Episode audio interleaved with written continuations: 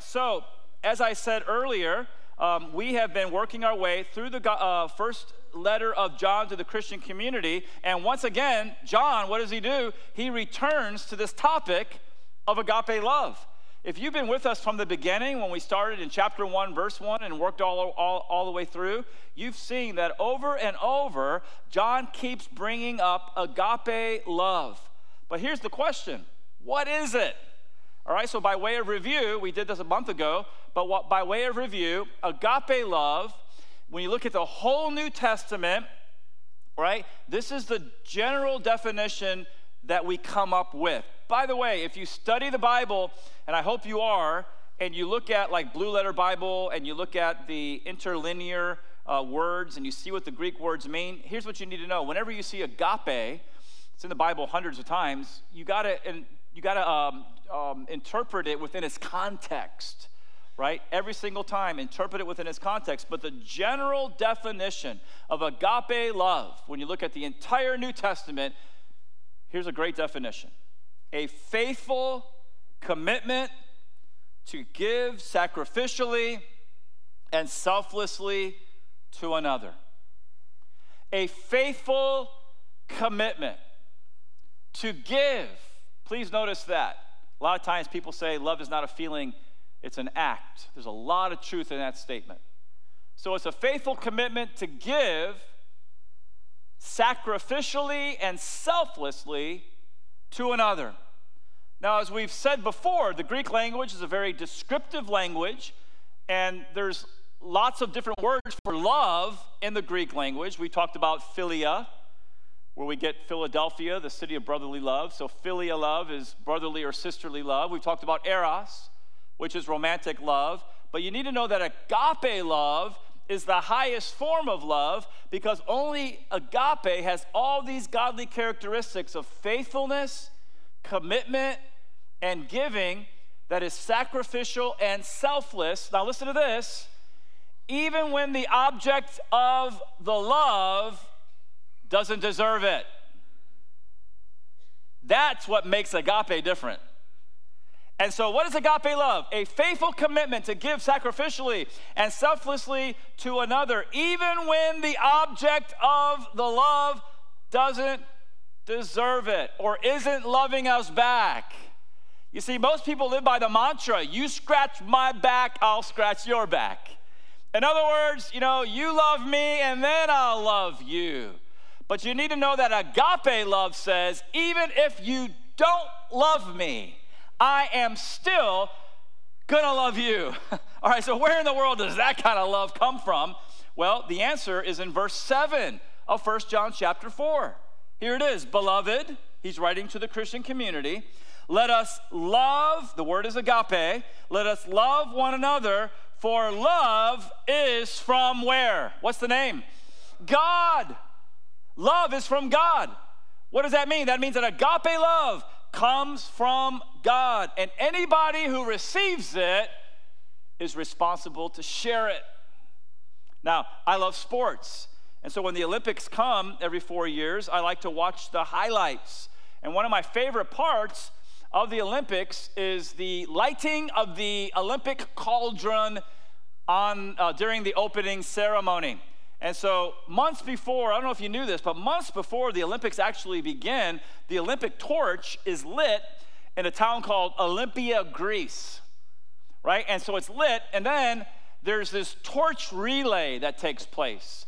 And so there's various runners, right? And they take the Olympic torch and they um, run from city to city, keep passing it on from person to person, city to city, even nation to nation. And then when it, the Olympic torch finally arrives at the Olympic Games, the last torchbearer has this privilege of actually lighting the Olympic cauldron, which officially begins the Olympics uh, for that year. By the way, the Summer Olympics coming next year, July, August, so you'll be able to see that um, in Paris on TV for yourself, unless you want to go to Paris. But during the torch relay, and by the way, if you go to Paris, let me go with you. Uh, I'd love to do that. I'm learning French, by the way. Um, I got Duolingo on my phone right now, and I'm trying to learn French so when I go back to Togo, I can communicate a little better with the Togolese people. But getting back to the Olympics, okay, so the torch relay, what happens? As I said, the torch is passed from person to person. It begins in Olympia, Greece. Why? Because that's where the ancient games used to be played. And then it's passed from person to person um, all the way to wherever the games are taking place in modern times. And the flame represents the Olympic tradition that's passed on from generation to generation. Now, I said all that to say this God's love, God's agape love, is like the Olympic flame.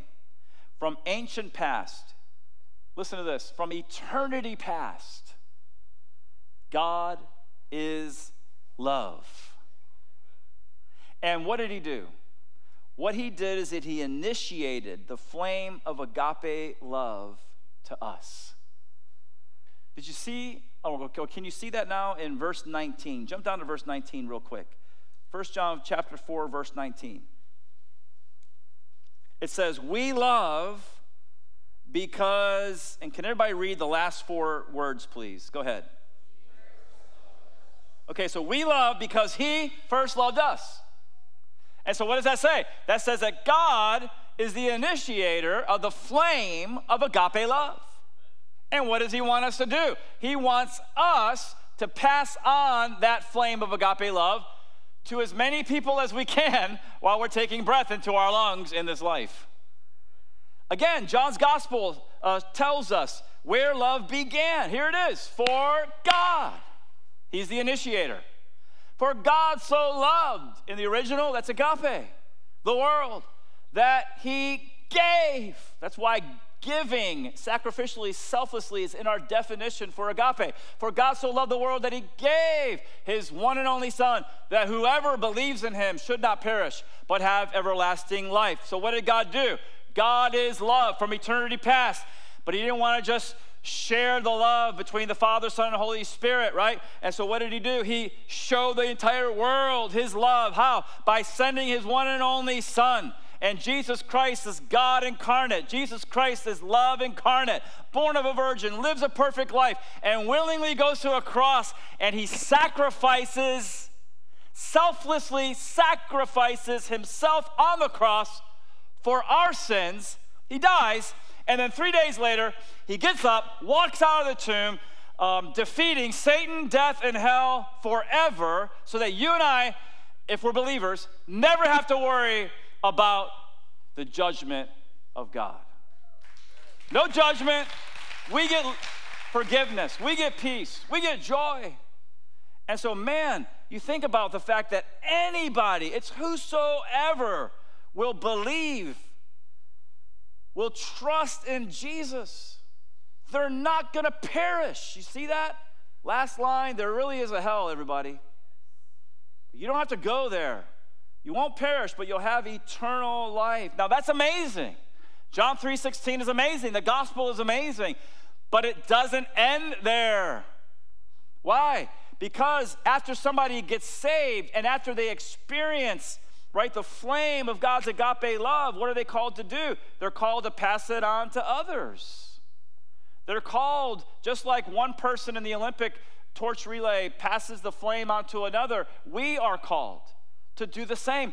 Ladies and gentlemen, you might be here today and you might be thinking, why do I even exist? Why do I wake up every single day and take breath in my lungs on this planet? Why am I here? Well, listen, here's why you're here so that you can receive God's agape love and then you can pass it on to other people. That's why you exist. That's why you're living right now. And so the question is are you passing on that love to other people? Jesus put it this way He said, Love one another just as I have loved you. You see, God's the initiator of the flame of agape love. I, Jesus says, have loved you. Now you go and you love one another. Now, John brings it up again in his little letter. And so right now, if you're looking at 1 John chapter 5 verse 13, can you just say amen so I know you're there? Okay, we're going to finish the chapter today and then as I said, I'm going to uh, make a statement about Israel and then we're going to uh, close. But 1 John chapter 4 verse 13. Here we go. By this we know that we abide in him and he in us because he has given us of his, please underline, spirit. And we have seen and testify that the, please underline, Father has sent his, please underline, Son to be the Savior of the world. Whoever confesses that Jesus is the Son of God, God abides in him, and he in God. All right, so I had you underline the words Father, Son, and Spirit because I want to emphasize the truth again that God is three in one. Ladies and gentlemen, historic Christianity teaches, more importantly, the Bible teaches, hinted at in the Old Testament, fully revealed in the New Testament, that there is one God. Please say one God. One God. Eternally existent in three persons the Father, the Son, and the Holy Spirit. Please notice I did not say one God who manifests himself in three modes M O D E S, as the heresy of modalism teaches. By the way, evangelical churches should make no room for modalism. It's false doctrine. It contradicts historic Christianity and it contradicts biblical Christianity. There's not one God with three modes. There's one God, eternally existent in three persons. And if we had time, I would show you all the verses that um, show that the Father is a person, the Son is a separate person, the Holy Spirit is a separate person, but together in the mystery of the Trinity, ladies and gentlemen, one God, they all share the same essence, the same nature. And this is seen in Jesus' baptism. When John the Baptist baptized Jesus in the Jordan River, right, the Son of God came out of the water. The Spirit of God descended on Jesus in the form of a dove, and the voice of the Father approved it all. This is my beloved Son in whom I am well pleased. The Father speaks from heaven, the Son is baptized, the Holy Spirit descends upon the Son, a beautiful picture of the triunity of God. And so, concerning the Father, John wrote in verse 14, and we have seen and testify that the Father has sent his Son to be the Savior of the world. Regarding the Son, John writes in verse 15 Whoever confesses that Jesus is the Son of God, God abides in him and he in God. And then regarding the Spirit, verse 13, by this we know that we abide in him and he in us because he has given us of his spirit. And so think about this. What's one of the ways? One of the ways that you know that you abide in God and God abides in you. He just told you the Holy Spirit who lives inside of you. Why? Because under the new covenant, your body, born again Christian, is a temple of the Holy Spirit. Now, regarding the third person of the Trinity, Paul wrote something similar in Romans. Paul said that the Spirit Himself bears witness with our spirit. Notice capital S, little s there. That's there for a reason. It's because we're talking about the Holy Spirit and then we're talking about our spirit. All right, so the Spirit Himself bears witness with our spirit that we are children of God. And so, if you've been born again by the Spirit of God, here's what you need to know the Holy Spirit has quickened your spirit, your spirit that was dead in trespasses and sins. You are now alive in Christ Jesus. But not only have you received the gift of the new birth, not only have you been born again, but in addition to that, from time to time, His Spirit bears witness with our spirit, telling us that we're children of God, assuring us that we're children of God. And I love it when the Holy Spirit bears witness with my spirit. I love it when He gives me the, that assurance of my salvation. It's a wonderful, wonderful thing, ladies and gentlemen. You see, the world will try to tell you that money or fame or sex will fill the void inside of us, but nothing could be further from the truth. Only the Spirit of God can fill that void inside of all of us. He alone he alone is the answer. But Jesus said, You must be born again. Jesus looked at a religious guy. Why? Because even though he was religious, the Spirit of God didn't live inside of him. And he told the religious guy, You got to be born again. And so if you're here today and you're not sure if you've ever been born again, you're not sure if the Holy Spirit has ever quickened you, today's the day you can experience the new birth. You say, What do I got to do? You need to turn from your sin. Listen, you got to be willing to let that thing go. And I, I, know I'm speaking to somebody this afternoon, but you may have repeated a prayer in the past, just saying a bunch of words, and you think you're saved. Listen, you need to turn from your sin. I'm not saying you need to clean up your act and make yourself better so Jesus will accept you. That's not the gospel. But you got to be willing to repent. You got to be willing to turn from your sin, change your mind about sin, the Savior, and yourself. Change your mind about your sin. Admit it's wrong. Change your mind about the Savior, that Jesus paid for my sin on the cross. Change your mind about yourself. I can't save myself through my good works. You need to repent. Turn from your sin, turn to the Savior, Jesus Christ, and receive Him as the Savior and the Lord of your life. Receive Him as the Redeemer and not only the Redeemer, but the ruler of your life, your boss. Listen, if you'll give your life to Jesus, He'll come inside of you and He will quicken you He'll make you alive, spiritually alive. And then you'll experience His agape love. Now, listen, God doesn't start loving people when they get saved. No, He's loved us with an everlasting love. But we experience His love when we turn to Christ in repentance and faith. Now, look at verse 16. It says, So we have come to know and to believe the love that God has for us. And so, how can we be so sure? Well, verse 13 says, because the Holy Spirit is inside of us. And so we have come to know and to believe the love that God has for us. God is love. And whoever abides in love abides in God, and God abides in him. And so we're supposed to grow in God's love. And that's why he says in verse 17, By this is love can you guys please say the word perfected? Go ahead. Okay, so by this is love perfected with us so that we may have confidence on the day of judgment because as Jesus is, so also are we in the world. All right, so after a person gets saved and after a person experiences the love of God, now that person is called on to abide, to continue to abide in that love. Why? So they can be perfected in that love.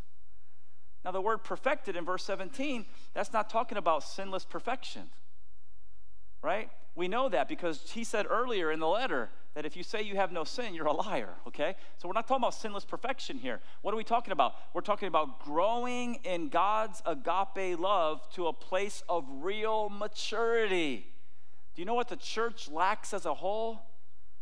People who are really mature people who are spiritually mature, people who have grown in the love, the agape love of the Lord. And so that's God's will for your life. God wants you to grow and become perfected in His love, to reach a place of real maturity and then keep on growing after that. Now, the problem is we were all born with a sin nature. And, ladies and gentlemen, we all, every single one of us in this room, we all started out off our lives as little self centered human beings. And if you don't believe that, if you don't believe that we all started off our lives as little selfish human beings, then go volunteer over in the toddler room. and you'll find out really fast.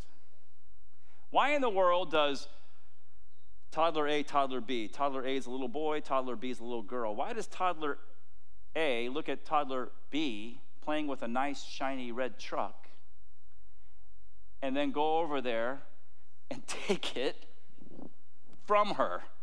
Why does he do that? Selfishness, right? Mine. And then why does toddler B then proceed to walk over to toddler A and bam, bam, mine, take it back? Why does that happen? Selfishness. By the way, nobody taught them to be selfish. Nobody ever sat down with them and said, okay, honey, here's what you need to do. You need to hold on to that toy and never let it go because it's yours. No, that's already inside of them. You don't have to teach your kids to be selfish. And then why do both toddlers scream bloody murder and have a temper tantrum when they're corrected by a mature adult? Why are they yelling and screaming? Selfishness. They're not getting their own way. And so they scream, they yell, right? Some of them get a little violent every once in a while. Now, it's amazing to me that selflessness and sharing doesn't come natural to little kids. Why? Because they're a bunch of little sinners. That's why. I mean, can you imagine? God knew what he was doing. Can you imagine if God did not give these little toddlers little bodies? Can you imagine if they had big bodies? What would happen? There would be murder in the toddler room today. Right? So God knew what He was doing. He gave them these little bodies, and then He gives us these big bodies. Why? So we can be their best friend for life? No. So we can be their parent and love them and discipline them and teach them how they should act. What should they what they should say, what how they should think, how they should act, right? And so we're all on this journey. We're all on this journey of growing in God's love and we're all you know, growing up, all of our bodies are getting larger and larger. And so we got to play nice. We got to share. And people who don't learn that lesson and they're still selfish with big bodies, you know where they end up a lot of times? Behind bars. Again, thank you, police officers, right, for keeping us safe.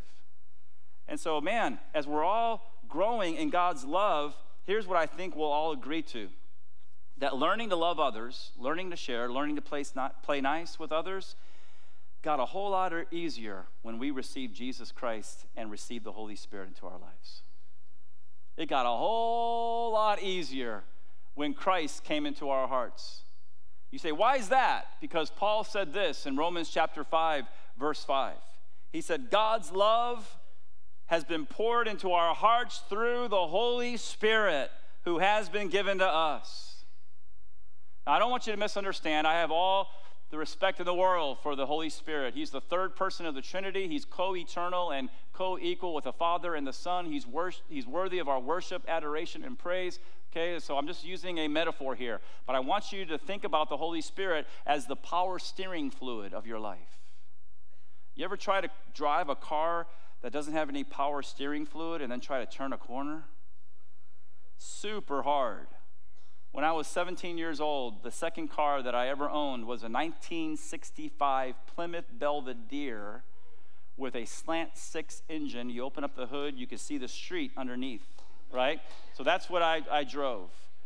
And, and by the way, that's what I picked up my girlfriend, who's now my wife, Stacy, in. And that Plymouth Belvedere was like from here to the drum cage long. And that's how I know that my wife loved me because she got into that car and she actually drove around in that car with me, right? And so, man, after 34 years, we've been really tight because I know, I know, I know she loves me. Okay, and so, but here's the thing: it didn't have power steering fluid, and so I built up my muscles, right, in those days, turning those corners with that Plymouth Belvedere. And so, again, how hard is it without power steering fluid to turn a corner? Really hard.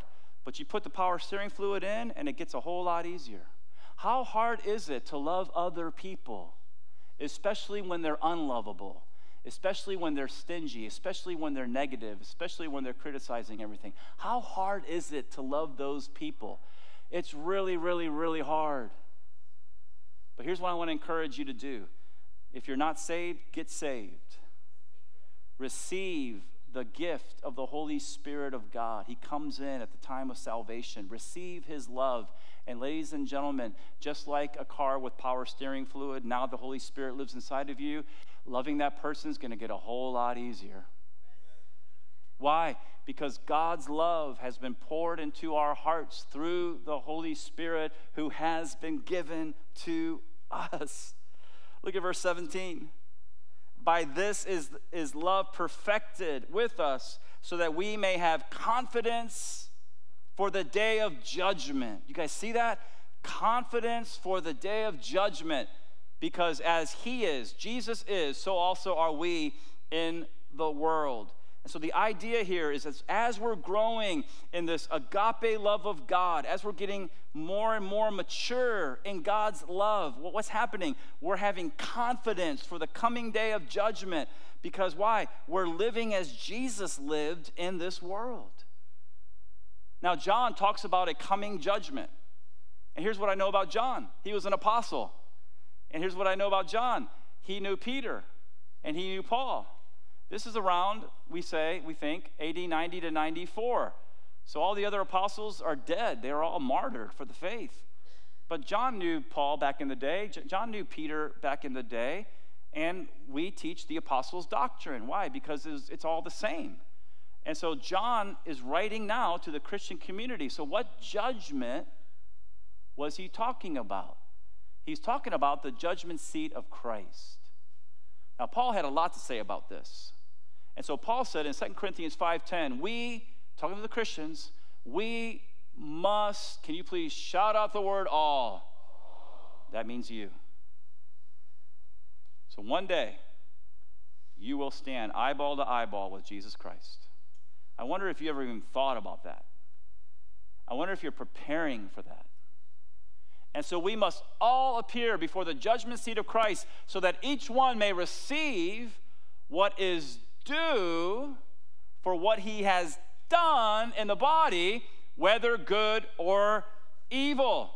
And so I don't want you to misunderstand this. You got to stay with me. Regarding our salvation, the salvation, right, that, that many of you have because you're a born again Christian, regarding your salvation, having been justified by faith alone, you need to know that you, right now, you possess eternal life.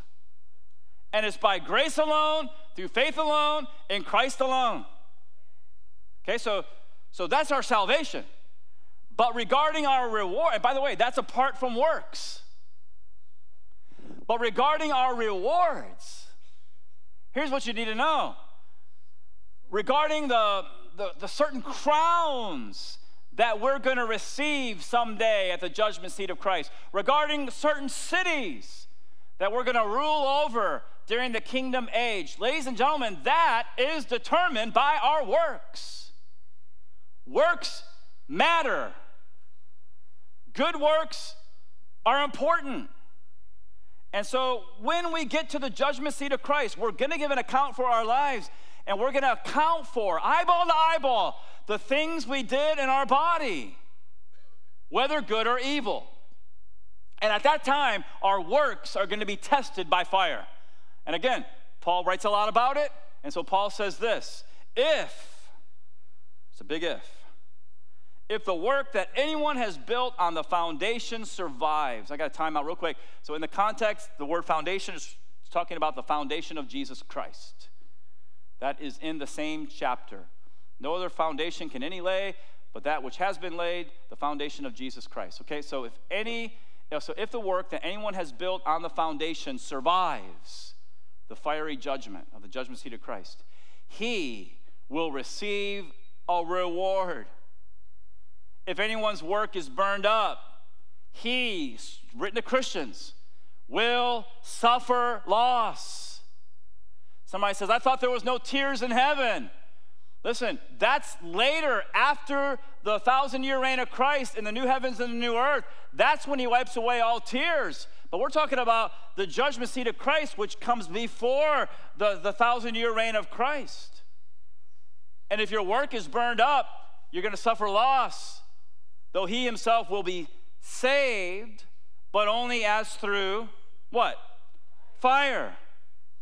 And so, what does all this mean? What it means is that Christ, because we're Christians, Christ is our firm foundation.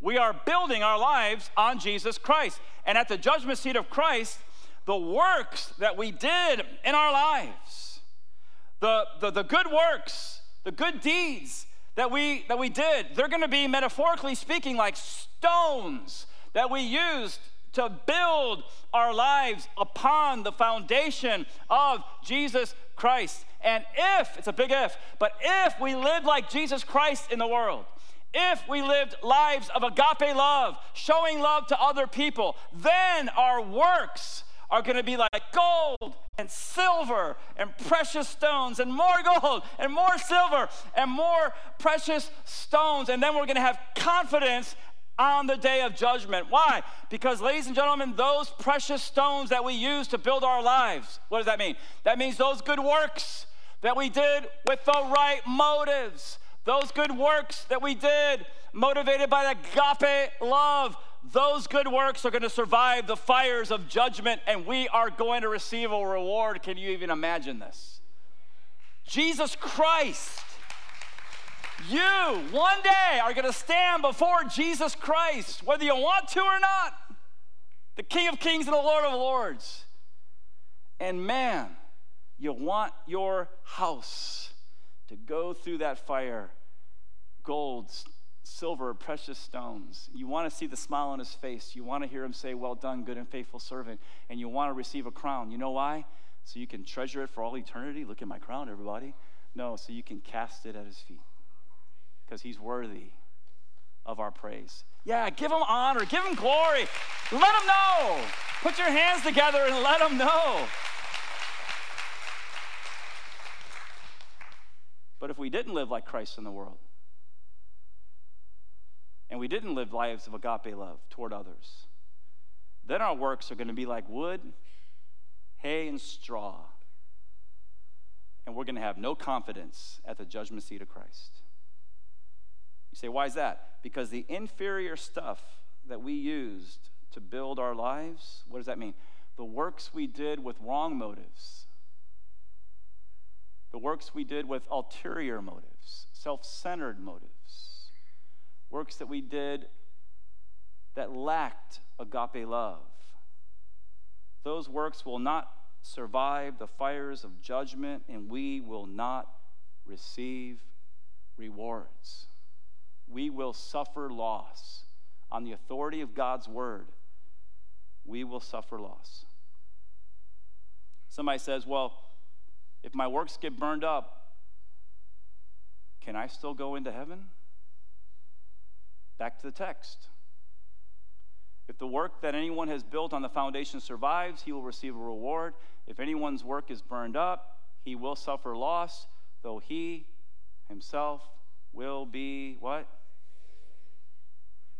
Aren't you glad God's a gracious God? Aren't you glad Jesus paid it all? You see, our sin isn't what's the issue at the judgment seat of Christ, it's our works.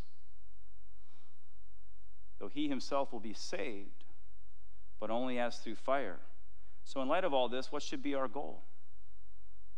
Right now, if you're thinking, well, more wood, more hay, more stubble, I'm going to keep living for myself because it says I'm going to still be saved. If that's your attitude, I doubt if the Holy Spirit even lives inside of you. What should our goal be? Our goal should be live like Jesus in the world. Our goal should be live lives of agape love in the world, right? So we can have confidence at the judgment seat of Christ. And so look at verse 18. He says, There is no fear in love but perfect love casts out fear, for fear has to do with, note this, punishment. And whoever fears has not been perfected in love. So, right now, if you're afraid of God's punishment, you have not been perfected in God's love. Verse 19, we love because he first loved us. And so, in the future, there's going to be two primary judgments. There's going to be the judgment seat of Christ, that's only for believers and it takes place before the millennium. Yes, all Calvary chapels around the world always have, and I hope we always will, believe in a literal thousand year reign of Christ on the earth. Right? And so the judgment seat of Christ, only for believers, takes place before the millennium. And then the great white throne judgment, that's only for unbelievers, and that takes place after the millennium. And of course, all those people are cast into the lake of fire. Now, I know you got a lot of questions, and that's why we are always saying go to gotquestions.org because they have so many articles on all of these future judgments. But I want to say that as Christians, we have nothing to be afraid of. Why? Because what, what judgment are we going to? The first one or the second one? You guys see that? So, as born again, blood bought children of God, we're going to the first judgment. But if you reject Jesus Christ, you will die in your sins. If you die rejecting Jesus Christ, you will die in your sins. You will go to the great white throne judgment, and you will experience the wrath of God. Why? Because God is a just judge, and all sin is a crime in his courtroom, and sin has to be paid for. And so, why should a genuine believer not worry about God's wrath? Look at verse 10. It tells you, 1 John chapter 4, verse 10. Why should we never worry about God's wrath? Here it is. In this is love, not that we loved God, but He loved us and sent His Son to be the propitiation, the satisfaction for our sins. And so, as Christians, what do we believe? We believe that as Jesus Christ, God's Son, fully God, fully man, as Jesus Christ hung on Calvary's cross, what happened? He took our sin into his body on the tree. And he absorbed our punishment in our place. He paid for our sins in full, past, present, future, and he died. And then three days later, he rose from the dead, victorious over sin, Satan, and hell. Jesus paid it all. And so, if Jesus took our punishment, what do we have to be afraid of? You guys see this? As I shared a few weeks ago, right? You got God's wrath, metaphorically speaking, I'm just doing a picture here, coming down, and there's Christ, his son, on the cross, and Christ is absorbing the punishment that we should have received, right? Because God is a just God, and so because God is loving, he's, he's absorbing it for us. And what happened when we turned to Christ in repentance and faith? We took our place in the shadow of the cross, so to speak. And so we're not getting wrath. We're getting love. We're getting forgiveness. We're getting mercy. We're getting peace. Praise God. But someone says, I don't believe any of this stuff. Well, the sad part is God still loves you. That's the good part. But the sad part is He's not going to force Himself on you. And not only will you receive wrath, you're right now, according to the last part of John chapter 3, you're abiding in wrath right now. So here's what I want to encourage you to do let the kindness of God lead you to repentance. Turn from your sin to the Savior today. Give your life to Jesus Christ. So, with all this in mind, it says in verse 18, there is no fear in love. Praise God. We have nothing to be afraid of. But perfect love casts out fear, for fear has to do with punishment. And so, do we fear God with a reverent awe for who He is? You guys tell me, yes or no? Yes. yes. But do we fear God in a way that we cower because we're afraid of being punished? No. no. I hope you see the difference. Last two verses, and we're done. Verse 20 If anyone says, I love God, and hates his brother, he's a liar. For he who does not love his brother whom he has seen cannot love God whom he has not seen. And this commandment we have from him whoever loves God must. it's a commandment. We must also agape love his brother. But what is agape again? Agape, the definition of agape is a faithful commitment. We must do this. A faithful commitment to give sacrificially and selflessly to another, even when that person, the recipient of our love, doesn't deserve it.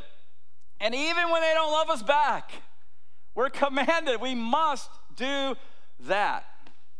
And so, if you've received the agape flame of, of God, God's uh, uh, flame of agape love, if you have received that, you say, What do I do? You got to pass it on to other people.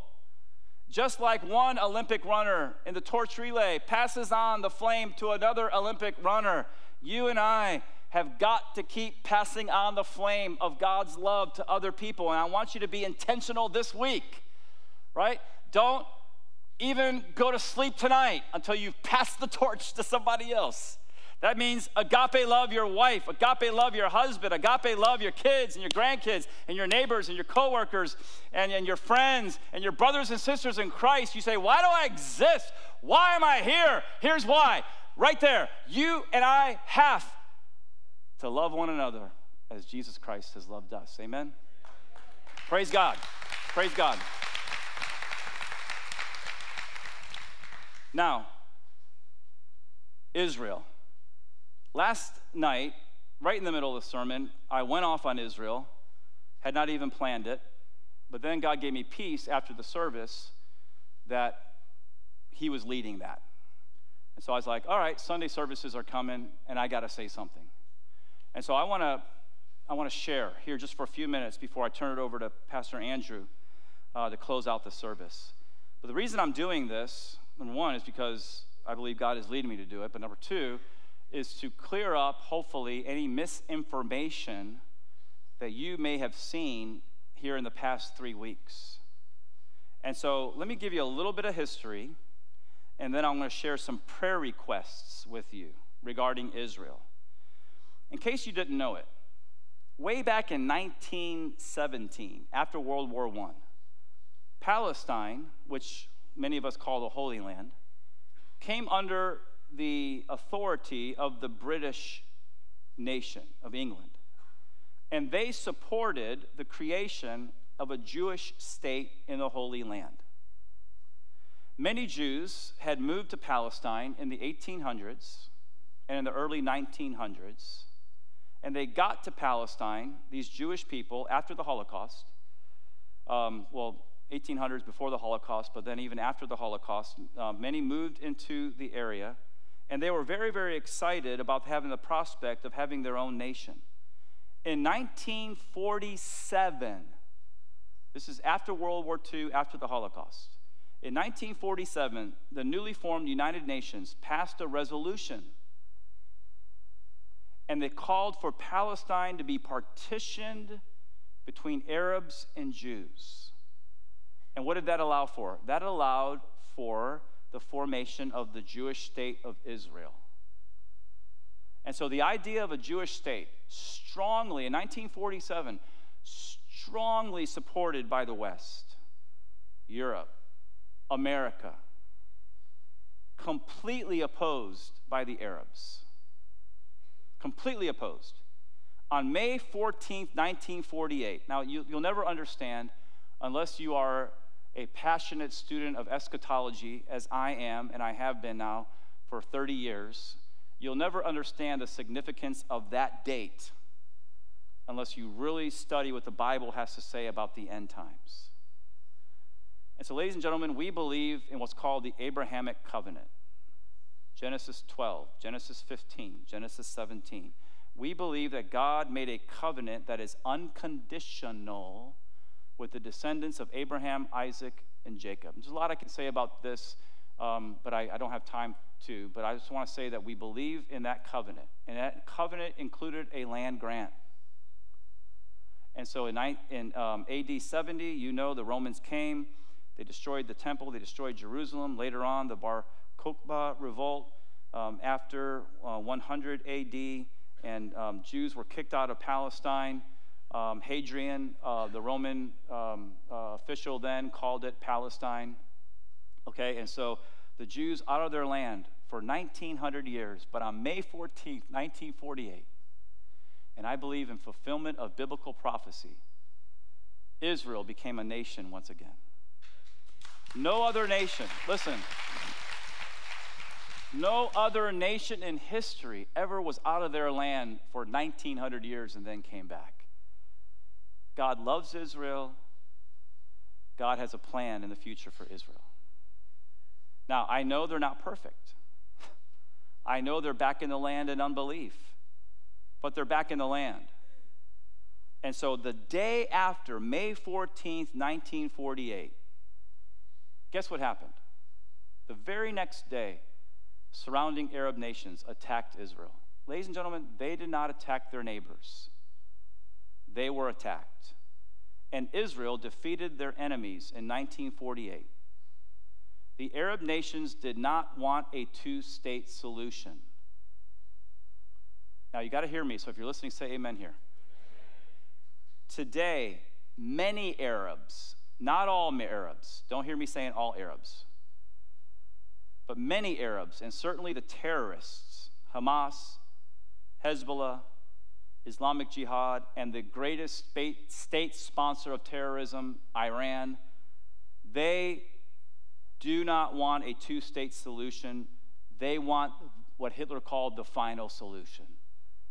They want genocide. They want all Jews gone. They want to wipe Israel off the face of the earth. And so I said all that to say this that right now, more than ever, Israel and Jewish people need the love and encouragement and support of the evangelical church. Okay?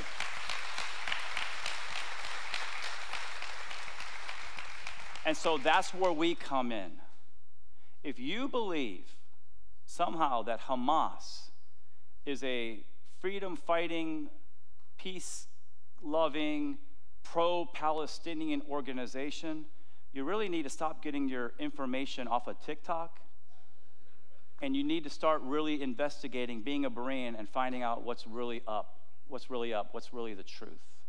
And thank God I read an article earlier where TikTok's trying to clean up all the misinformation. But, but, but listen, don't believe everything you see and don't believe everything you read. Get the facts, find out what's actually going on. Okay? And so here's the prayer request, and we're going to put these on social media. So um, um, I'm not on social media, but I know that our church has a Facebook page. I know we have uh, Instagram and maybe some other stuff. But today we're putting this, these prayer requests on social media so you can read them later. But I'm going to read them to you right now. So we need to be praying that we never forget the Holocaust. I go to Israel every two years, starting to go every year. Um, not now, obviously, until all this is, is over with, but um, I've been there many times. Every single time I go, I take our group into the Holocaust Museum. We spend a half a day there. You know why we do that? I don't want us to ever forget. Why? Never again. Never again. Right? So that, right? And also, we should never forget the Holocaust, and we should never forget what happened on October 7th, which is the deadliest day for the Jewish people since the Holocaust. Some are calling it the second Holocaust. We should pray that the church would always stand with Israel and their right to have their own nation. Ladies and gentlemen, listen, you might be saying, Pastor, how can you stand up there and say all this stuff about love, love, agape love? Well, how does that apply to the Middle East? Here's how it applies. Because Jesus is talking to us as individuals and to the church. We have to show agape love. He's not talking to nations. Now, if he is talking to nations, What's the most loving thing that a nation can do? In fact, what is the number one responsibility of a nation? The number one responsibility of a nation is to protect its citizens. And so, the most loving thing that the Israeli government can do is protect their Jewish citizens in the nation of Israel. That's the most loving thing that they can do.